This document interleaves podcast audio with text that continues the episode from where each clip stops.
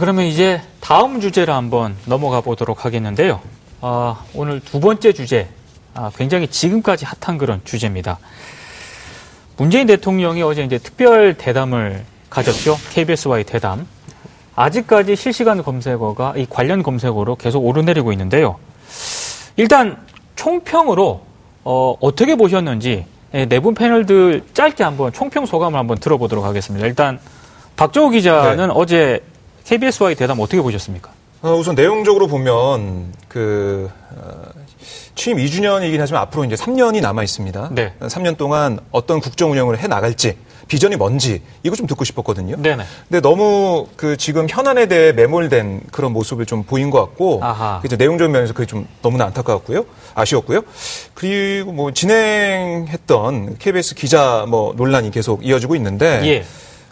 좀 더 그 태도적인 면에서 그러니까 이 저희가 뭐 기자들도 그렇고 다 뭐 이 사회생활 할 때 태도가 굉장히 중요하지 않습니까? 네. 인터뷰 할 때 그 태도가 조금 우리 시청자들이 보기에는 좀 모자랐다고 해야 되나요? 조금 기대 수준에 올라오지 않았다. 이런 걸 좀 저도 느낄 수가 있었습니다. 논란의 여지가 있었다는 말씀이시죠? 네. 알겠습니다. 김한 기자는 어제 대담 어떻게 보셨습니까? 예, 저는 대중적인 평가와는 달리, 대통령 입장에서는 할 말은 다 한 시간이었던 것 같아요. 네. 그걸 오히려 오늘 자유한국당 이런 데서는 이제 이전에 있었던 MB의 대통령 연설과 또 비교하기도 하던데, 대통령 예. 입장에서는 할 말은 다 한 것 같아요. 그게 이제 박정희 기자가 얘기한 현안에 대한 얘기도 충분히 했고, 예. 근데 다만 앞뒤로 이제 대통령께서 촛불 얘기를 하긴 하셨는데, 이 정부가 어쨌든 어떻게 탄생이 됐는가에 비춰보면 어떤 후퇴들이 있다라는 비판들이 이어지고 있는 거잖아요. 그게 예. 경제적 실정에 대한 문제 이런 부분들도 있는데 이 부분에 대해서 대통령과 직접 대화할 수 있는 기회와 시간이 많지 않은 것에 비해서는 그 부분에 대한 얘기들이 좀 부족했다 이런 생각이 좀 들었습니다. 알겠습니다. 김덕진 부조장께서는 네. 대담 어떻게 보셨습니까? 저는 이제 SNS에 정말 여러 가지 의견이 나왔는데 그중에서 좀 하나 공감하는 부분이 있어서 그 얘기를 좀 드리고 싶어요. 다른 것보다 어쨌든 이 시도 자체는 상당히 좋은 거라고 생각을 해요. 왜냐하면 이렇게 어떤 이제 미디어에 나와서 이제 어떻게 보면 대통령께서 하시고 싶은 얘기를 정리해서 하는데 거기에 있어서 이번에 정확한 팩트인지는 확인을 해봐야겠지만 댓글이나 아니면 관련 뉴스를 볼 때 뭔가 생방의 느낌을 너무 살리기 위해서 리허설이라든지 미리 어떤 구성이라든지 이런 게 조금 맞춰지지 않은 상황에서 조금 약간 날것의 느낌 방송이 됐다라는 이야기들이 좀 있더라고요. 그래서 예. 저는 다른 건 몰라도 이런 식의 방송, 그러니까 저희도 이런 이제 정치 관련이나 시사 얘기를 할 때 분명히 어떤 리허설이나 구성이나 내용들이 있기 때문에 네. 향후에 이런 게 있다면 다음에는 좀 이런 좀 더 짜여진 방송, 그러니까는 구성 아니면은 리허설 아니면 어느 정도 합이 맞춰진 상황에서 됐다라고 하면은 좀 더 이 귀한 시간을 통해서 국민들에게 더 하고 싶었던 얘기들을 더 정확하게 할 수 있지 않았을까라고 하는 개인적인 아쉬움이 좀 있습니다. 교수님은 어떻게 보셨습니까? 저는 생각이 조금 다른데요. 예. 우선은 이 대통령이 생방송으로 사전에 조율되지 않고 리허설 없이 그야말로 날것의 방송을 그대로 보여줘서 너무나 좀 신선했습니다. 네. 과거에 MB 라디오 일방통행식으로 홍보를 한다든가 박근혜 전 대통령 같은 경우는 아예 대통령이 되고 난 뒤에 미디어에 나오지 않았어. 국민들이 너무 답답해하지 않았습니까? 예, 예. 그런데 이제 대통령이 나와서 진행상에 매끄럽지 못한 그런 부분이 있다 하더라도 오히려 그렇게 잘 짜여진 것보다도 국민들 입장에서는 대통령이 정말 진솔하게 자신의 생각을 이렇게 가감없이 드러내주는 것이 저는 굉장히 좋았다고 생각을 하고요. 예. 또 하나는 이 국민이 앞으로 대통령을 직접 접하는 그런 경우가 많지 않고 기자나 언론사가 중간에 저런 식으로 말하자면 간접적으로 전달하는 경우가 많았는데 예. 저는 대통령이 국민과 직접 대화하는 저런 시간들이 좀 더 늘어났으면 좋겠어요. 그리고 우리 시청자들도 너무나 잘 짜여지고 매끄러운 그런 것보다는 우리 어떻게 보면 대통령의 그 깊은 생각, 솔직한 생각들이 가감없이 전달되어 오는 것이 저는 더욱 판단하는데 좋다. 네. 그래서 진행자를 두고 말이 많은데요. 저는 기자는 어떤 질문도 할 수 있고 그 부분에 있어서 찬반은 나뉠 수 있습니다만 예. 그런 질문이 때로는 대통령을 불편하게 할 수 있고 답변을 어렵게 대통령이 다 답변을 해야 된다는 그런 보장은 없습니다. 답변 못하는 것도 나올 수도 있고요. 저는 그런 것들이 우리 국민들의 입장에서는 앞으로 대통령이 어떤 생각으로 앉아 있는지 또 무엇을 위해서 할 것인지 그런 것을 가감 없이 볼 수 있는 그런 좋은 장이었기 때문에 저는 저런 형태가 좀 더 많았으면 좋겠다는 생각을 했습니다. 아하, 알겠습니다.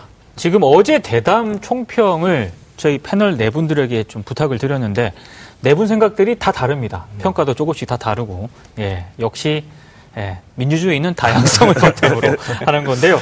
그러면 저희가 구체적으로 하나씩 좀 들어가 보도록 하겠습니다. 지금 앞서 네 분이 공통적으로 지금 이제 송현정 기자가 지금 논란의 중심에 서 있거든요. 네. 근데 그 논란의 중심에 설 수밖에 없었던 몇 가지 그 포인트가 있는데 잠깐 영상을 좀 보시고 계속 대화를 이어나가도록 하겠습니다.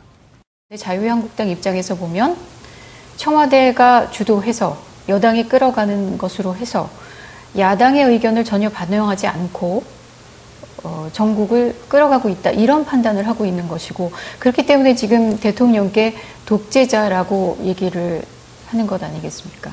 그 독재자 들으셨을 때 어떤 느낌이셨습니까? 자, 박정호 기자. 네. 기자지 않습니까? 네. 저 질문과 관련해서 굉장히 지금 뜨겁거든요. 좀 어떻게 평가를 하시나요? 저는 이런 자유한국당의 그런 주장에 대해서 질문은 하고, 예. 거기에 대한 대통령의 입장을 들을 수 있다고 봅니다. 예. 근데 자유한국당의 입장에서 본다고 하면서 독재자라고 얘기하는 네. 그런 부분들. 이건 조금 많이 나갔다고 해야 되나요? 아하. 그건 기술적으로 좀 부족하다고 해야 되나요? 예. 그런 느낌 좀 들었고요. 예. 그러니까 굳이 이 워딩을 할 필요가 있었나? 독재자라는 이런 한국당의 주장을 일방적인 예. 주장을 얘기할 필요가 있었나? 예. 그러니까 자유한국당 입장에서만 본 거 아닙니까? 네. 그러니까 자유한국당 입장에 동의하는 국민들이 어떻게 보면 더 적을 국민들이 있을 수도 있는데 예. 그렇게 지금 아마 여러 가지 여론조사를 보면 패스트트랙 관련해가지고.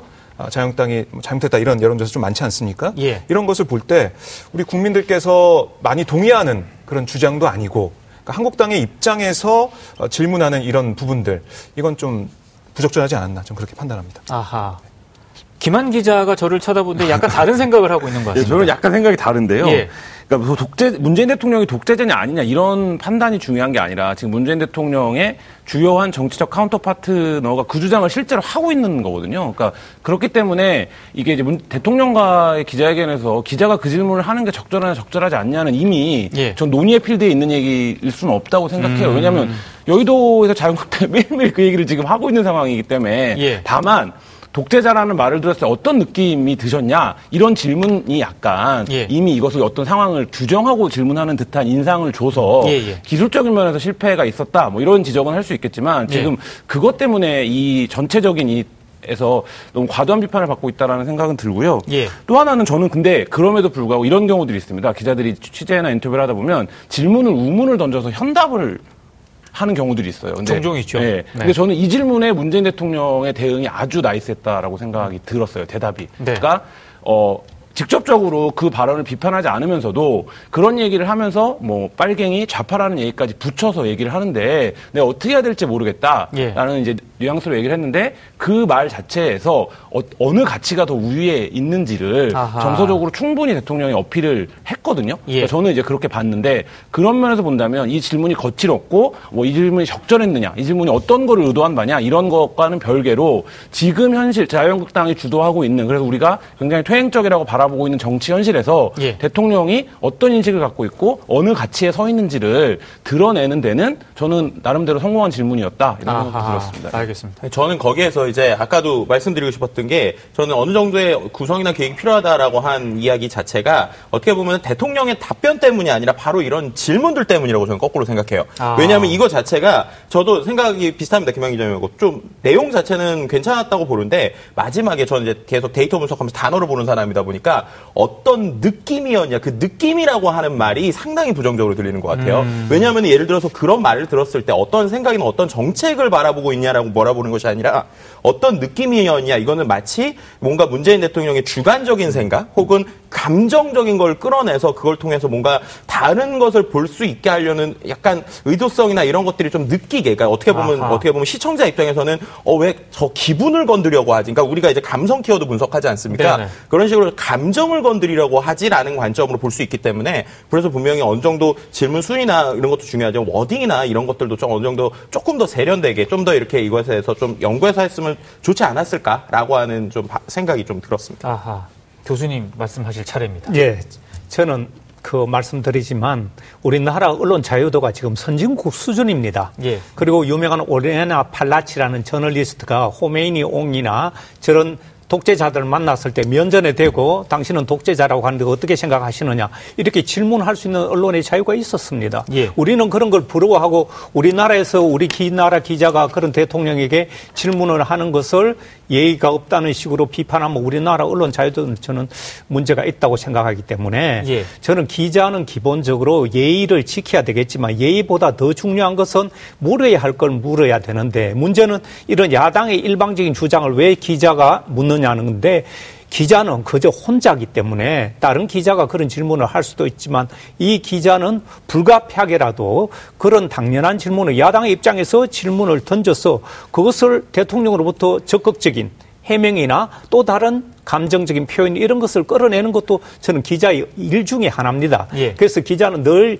좋고 뭐랄까요, 아름다운 얘기만 할 수 없고 때로는 불편하게도 하고 때로는 분노하게도 만드는 것이 기자의 직업이기 때문에, 예. 저는 기자는 어떤 질문도 할 수 있고 다만 그 결과는 겸하게 받아들여야 되겠죠. 네. 그래서 저는 기자의 직업 정신을 한 번 더 이해해 줬으면 좋겠고, 그리고 크게는 언론 자유도 차원에서 이런 정도는 KBS 기자가 대통령과의 대담을 하면서 할 수도 있다, 그걸로 인해서 과도한 문매를 받아서는 저는 곤란하다, 이런 생각입니다. 알겠습니다. 핫 이슈인 만큼 이곳 스튜디오도 굉장히 뜨거워지고 있는데요.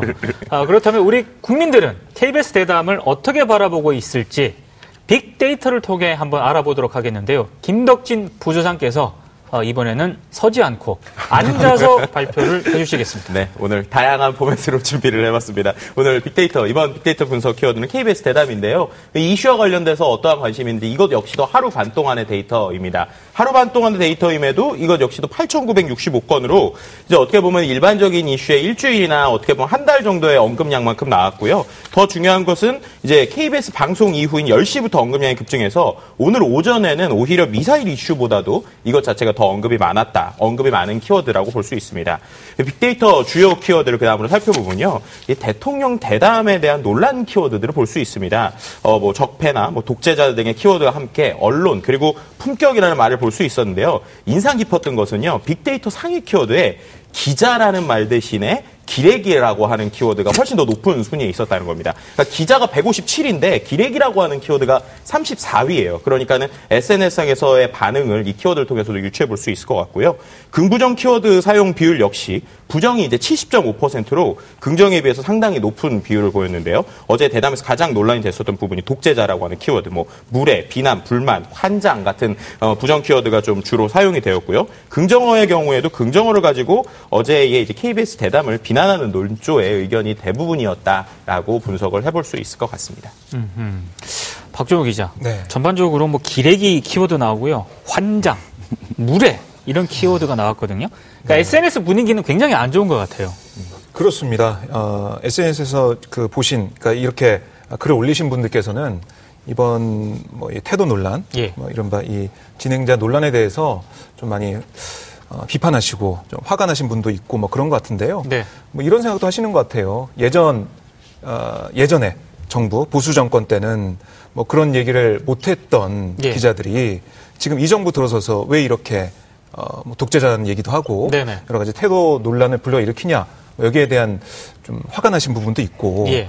그만큼 어떻게 보면 거꾸로 보면 지금 문재인 정부에서 우리 기자들의 자유도나 언론의 자유도가 상승했다 네. 이게 볼 수도 있는데요.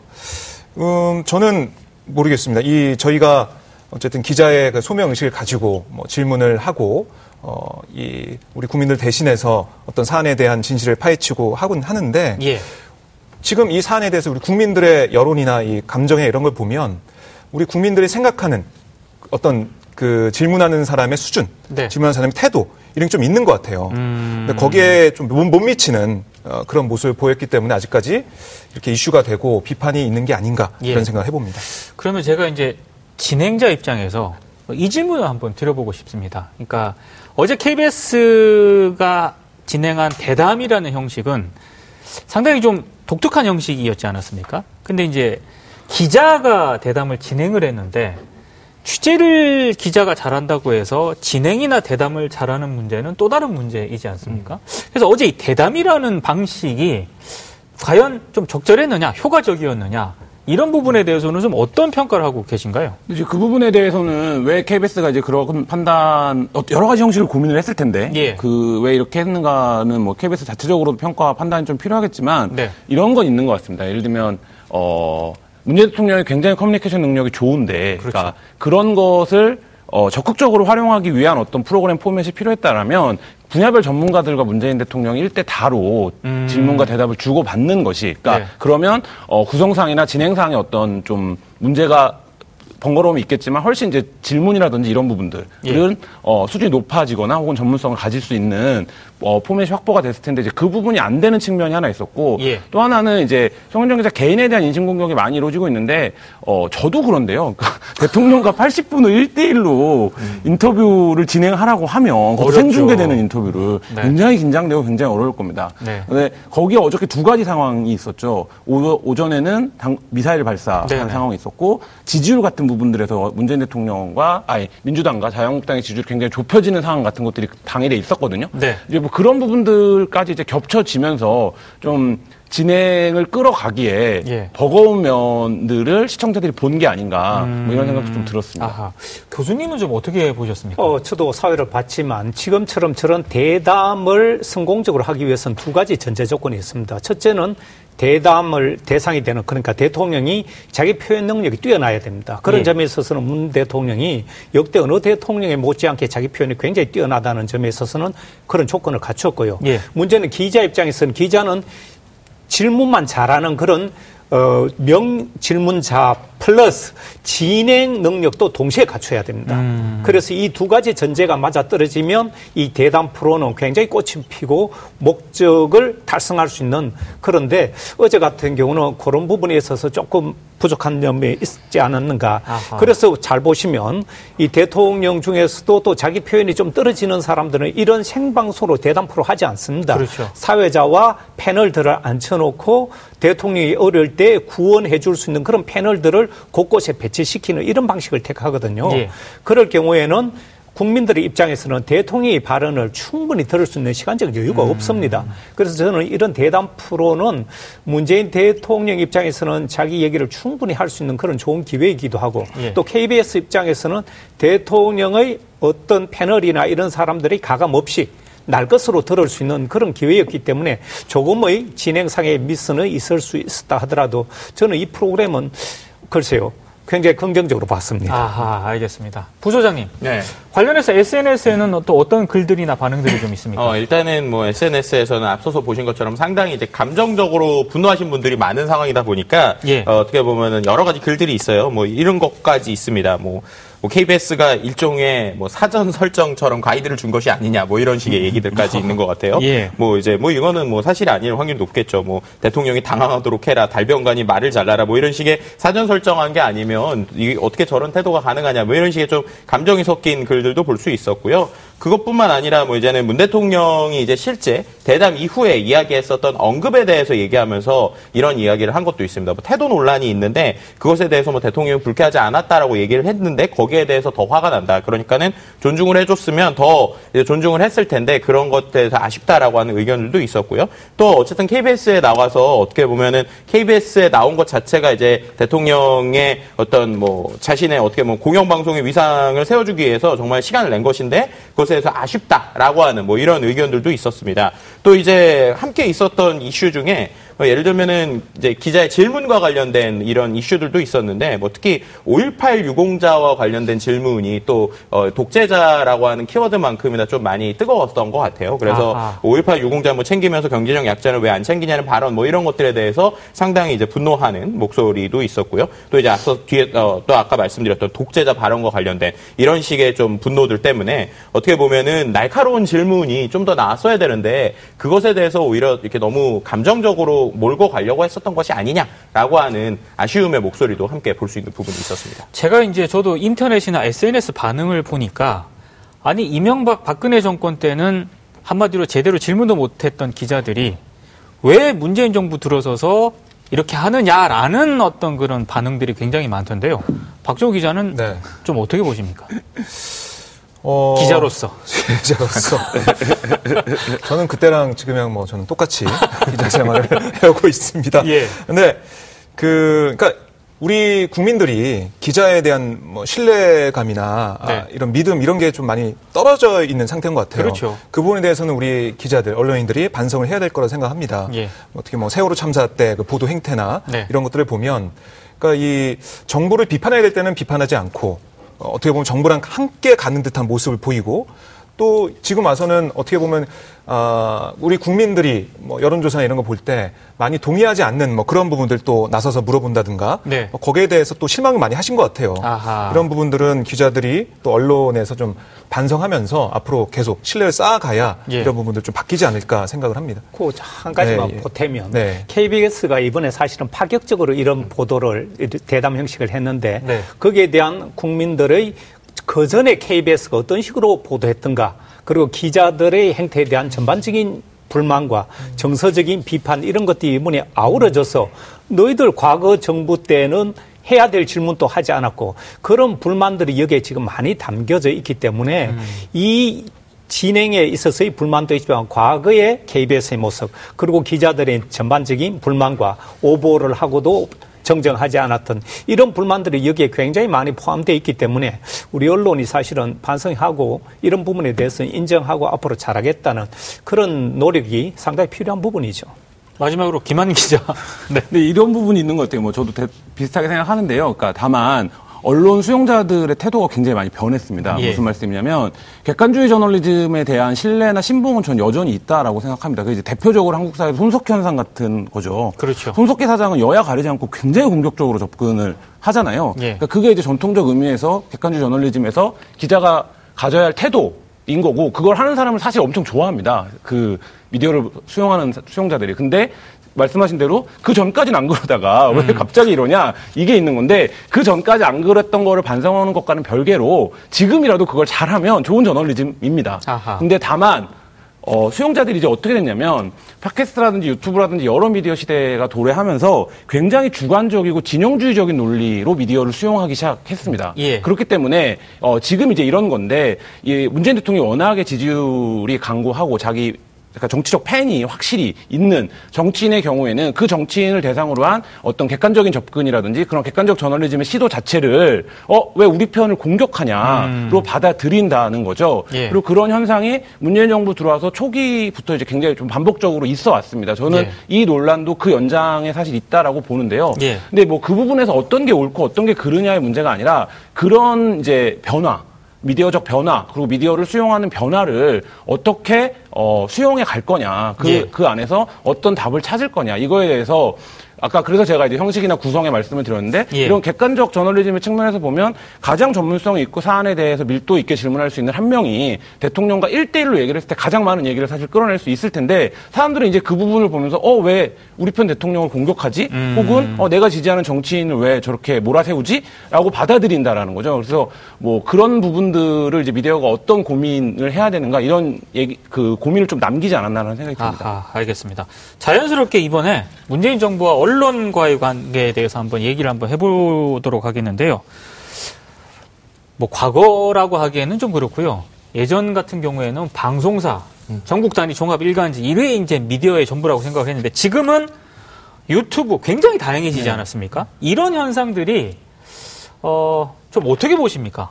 방금 김한 기자가 얘기한 것처럼 언론이 독점적인 어떤 그런 영향력을 조금 누그러뜨리는, 약화시키는 그런 걸로 봐야 되는 건지, 그러니까 다양성의 차원이라고 봐야 되는 건지. 뭐 그 부분에서 보면 지금 이제 말하자면 한 10년 넘게 가장 예. 신뢰하는 언론인 1위가 손석희 그렇죠. 예, 사장이고 2위가 김어준 네. 씨거든요. 근데 이 손석희 사장과 김어준 씨는 정반대의 그렇죠. 그 유형이잖아요. 네. 근데 이제 이 김어준 씨를 뭐라 그럴까요? 이렇게 모델을 따르는 그러니까 이제 극우에서도 생기고 있고 그게 극우 유튜버들이 극단적인 정파성이나 진영주의를 드러내는 형태로 심지어 사실까지 왜곡하고 가짜뉴스를 하더라도 그것이 사실이라고 믿는 사람들이 늘어나고 있는 추세거든요. 그렇죠. 그럼 우리가 그 가짜뉴스들을 분쇄하기 위해서 어떻게 해야 되냐? 진짜 미디어를 더 열심히 해야 된다. 진짜 미디어가 진짜의 얘기들을 할 수 있도록 도와줘야 된다. 이게 사회적 협법으로 제시되고 있는데 예. 또 그 과정에서 어떤 굉장히 좀 정치 권력을 불편하게 하는 거를 하면 왜 유튜브나 이렇게 편안한 저널리즘에서 하는 것처럼 예. 하지 않고 저렇게 몰아세우냐 이 기레기들 이렇게 이제 나온다는 거죠. 예. 그러니까 저는 이 부분이 뭐 미디어의 다양성 이런 부분들을 떠나서 그러니까 한국 언론이 어떤 딜레마에 지금 좀 아하. 빠져 있는 게 아닌가 이런 생각도 들어요. 예. 근데 여기서 저는 되게 중요하게 말씀드리고 싶은 게 제가 한번 몇 번 이 유튜브의 특징에 대해서 말씀을 드렸었을 거예요. 네. 우리가 어쨌든 지금 얘기되는 대체되고 있다라고 하는 플랫폼이 거의 대표적 유튜브일 텐데 유튜브의 특징 그리고 그 알고리즘을 우리가 명확하게 알아야 된다라는 얘기를 드리고 싶어요. 왜냐하면 이 플랫폼 자체의 성능, 이 플랫폼 자체는 원래 이것은 사람들을 오래 체류하게 하는 게 목표인 플랫폼입니다. 그래야지 광고가 늘죠. 그렇기 때문에 이 플랫폼이 다른 것보다 잘하는 게 뭐냐면 내가 어떤 영상을 봤을 때 그 영상과 상당히 관련이 있거나 그 주제와 비슷한 내용들을 계속 추천을 해줘요. 그러다 보니까 내가 그냥 틀고만 있으면 1시간, 2시간, 3시간 그 관련 주제를 보는데 문제는 그 관련 주제를 볼 때 예를 들어서 정치와 관련된 주제를 본다라고 할 때 정치와 관련된 다양한 시각을 보여주는 것이 아니라 내가 첫 번째 봤었던 아니면 내가 몇 번 봤었던 그 논조와 관련돼서만 계속 보여준다는 게 이슈라는 거죠. 그럼 그렇게 이제 사용자들이 시청자가 마치 그것을 TV 보듯이 보게 되면 결국 한 채널에 매몰되는 것보다 더 강력한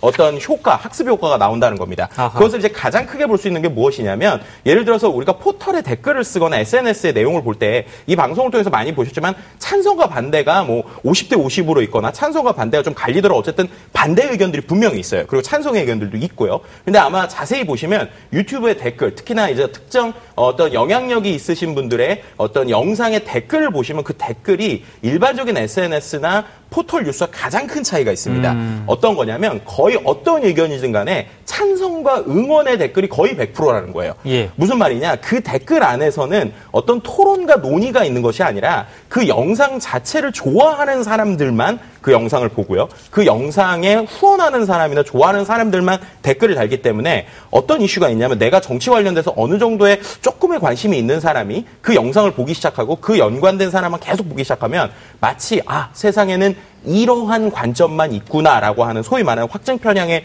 오류에 빠질 수 있게 되는 것이 바로 이 유튜브가 가지는 일종의 가장 큰 문제라고 볼 수 있어요.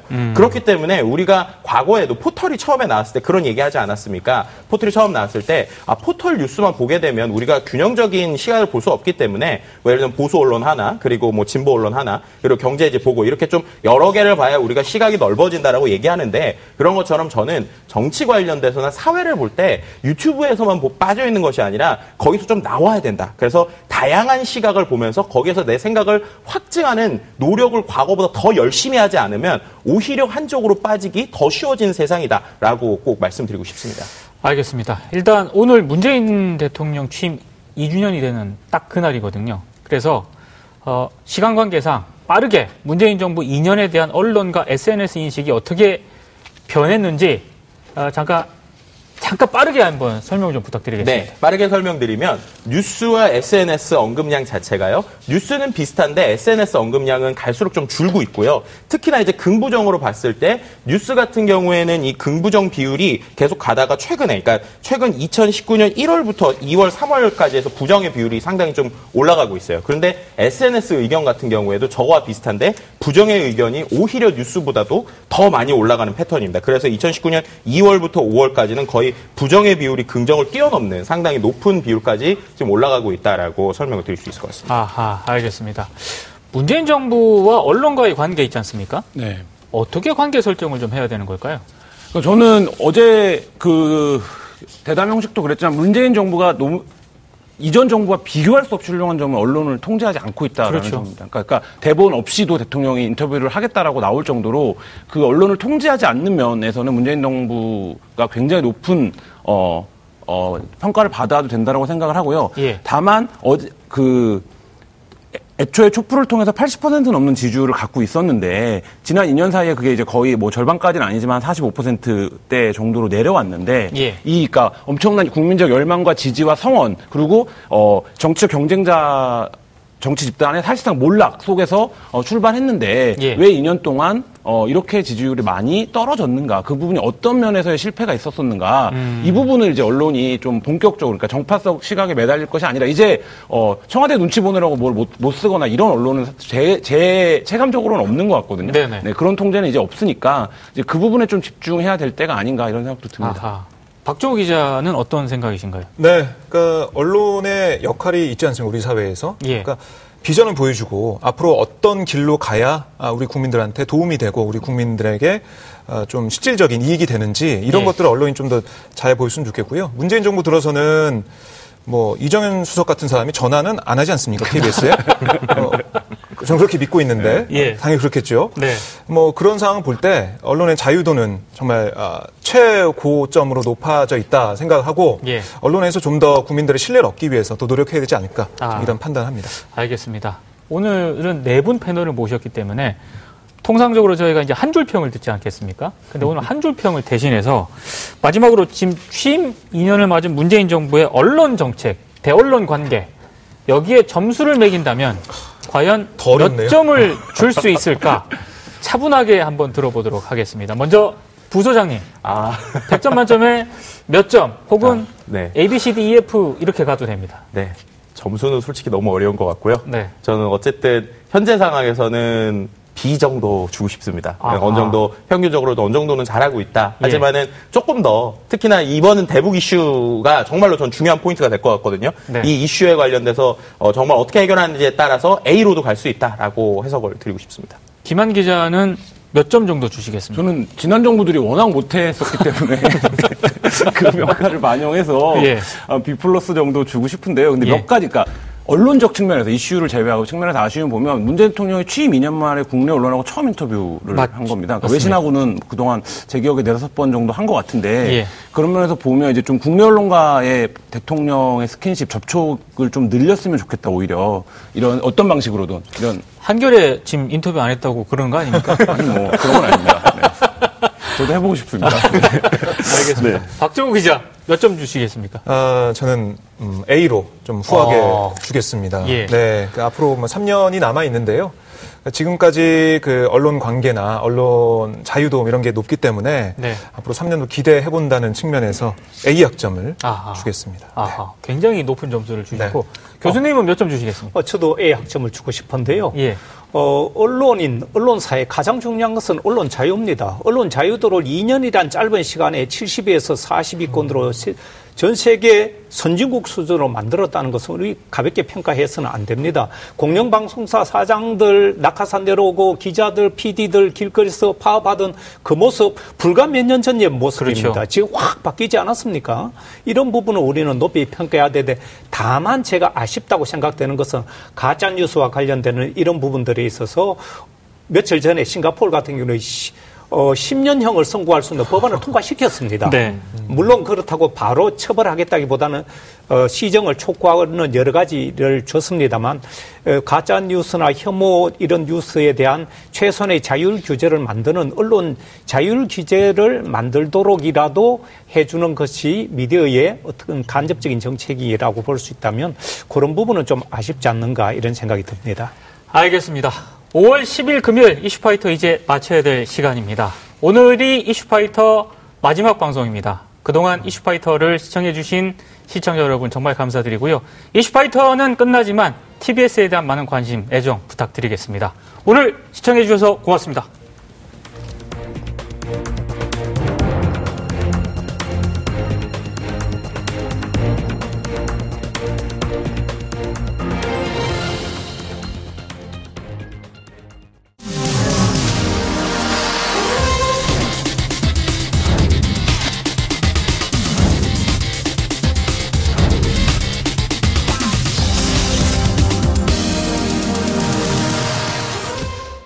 오늘 방송 좋았나요? 방송에 대한 응원 이렇게 표현해주세요. 다운로드하기, 댓글 달기, 구독하기, 하트 주기. 더 좋은 방송을 위해 응원해주세요. 다운로드하기, 댓글 달기, 구독하기, 하트 주기. 기억하셨죠?